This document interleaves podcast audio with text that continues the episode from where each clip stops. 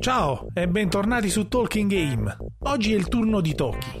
In Giappone è conosciuto come Juju Densetsu, la leggenda di Juju, platform game prodotto dalla TAD Corporation nel 1989, software house che chiuse i battenti nel 1993.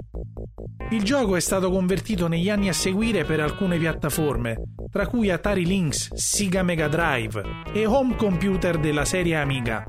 Bisogna però specificare che la versione per Mega Drive, intitolata Toki Going Ape Spit, non è una conversione uno a uno del videogioco in questione, ma aggiunge numerose differenze nell'impostazione dei livelli.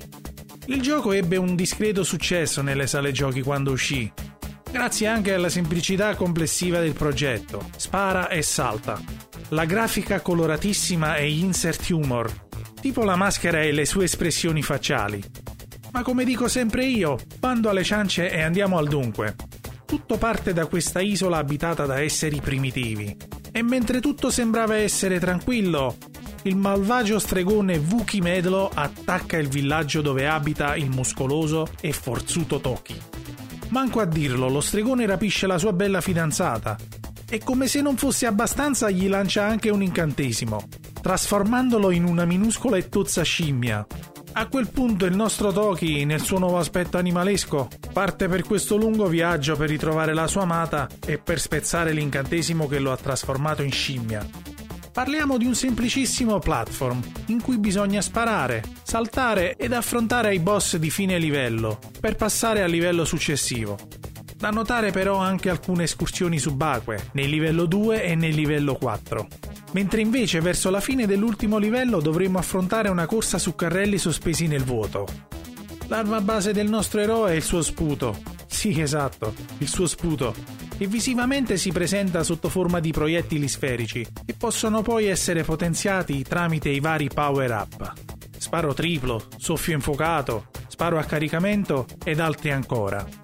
Mi ricordo i bonus presenti durante le missioni, tipo le monete, che ci serviranno per ricevere una vita extra una volta raggiunta la quantità necessaria. Le scarpe da ginnastica per saltare più in alto. Il casco da football americano che proteggeva dagli impatti diretti alla testa e permette anche di uccidere all'istante i nemici comuni. Un orologio per aumentare il tempo e una piccola immagine di Toki che aggiunge una vita extra, anche se è molto raro che saltino fuori. Il gioco a me personalmente non faceva impazzire, come del resto gli altri platform game. Il gioco è composto da 6 livelli e 6 rispettivi boss. Ma in realtà ci sono anche due mini boss, nel primo e nel secondo livello. La porta di Mornar, al primo livello. Un enorme congegno meccanico con 9 teste e manovrato da due scimmie. Per distruggere la porta bisogna far fuori le due scimmie, altrimenti non si va avanti. Per quanto riguarda invece il secondo livello, ci imbatteremo in Neptuna, enorme tritone che ci attaccherà con il suo mega tridente e nel frattempo ci scaglierà addosso vari nemici comuni. Il primo livello è il labirinto e come boss affronteremo Boloragog, anch'esso un uomo scimmia. Il secondo livello è il lago e il suo boss è Rambacia, un mostro volante con un solo occhio che assomiglia molto al mitico Bivendum, l'omino Michelin per intenderci. Al terzo livello attraverseremo le caverne di fuoco e combatteremo contro Mogulvar, che in pratica è un essere di fango. Quarto livello il palazzo di ghiaccio con a guardia Zoramot, un mammut di ghiaccio.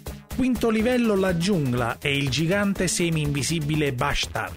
Ed eccoci finalmente giunti al sesto ed ultimo livello, il Palazzo d'Oro, che vede un malefico Vuki Medlo trasformarsi in un drago e sbarrarci la strada verso la vittoria. E allora, cosa ci fate ancora lì? Preparate lo sputo e salvate la bella amata. Come sempre, grazie per il tempo che mi avete dedicato e se vi piacciono le mie review lasciate un like, iscrivetevi al canale e non perdetevi i prossimi appuntamenti su Talking Game. Ciao, aiuto!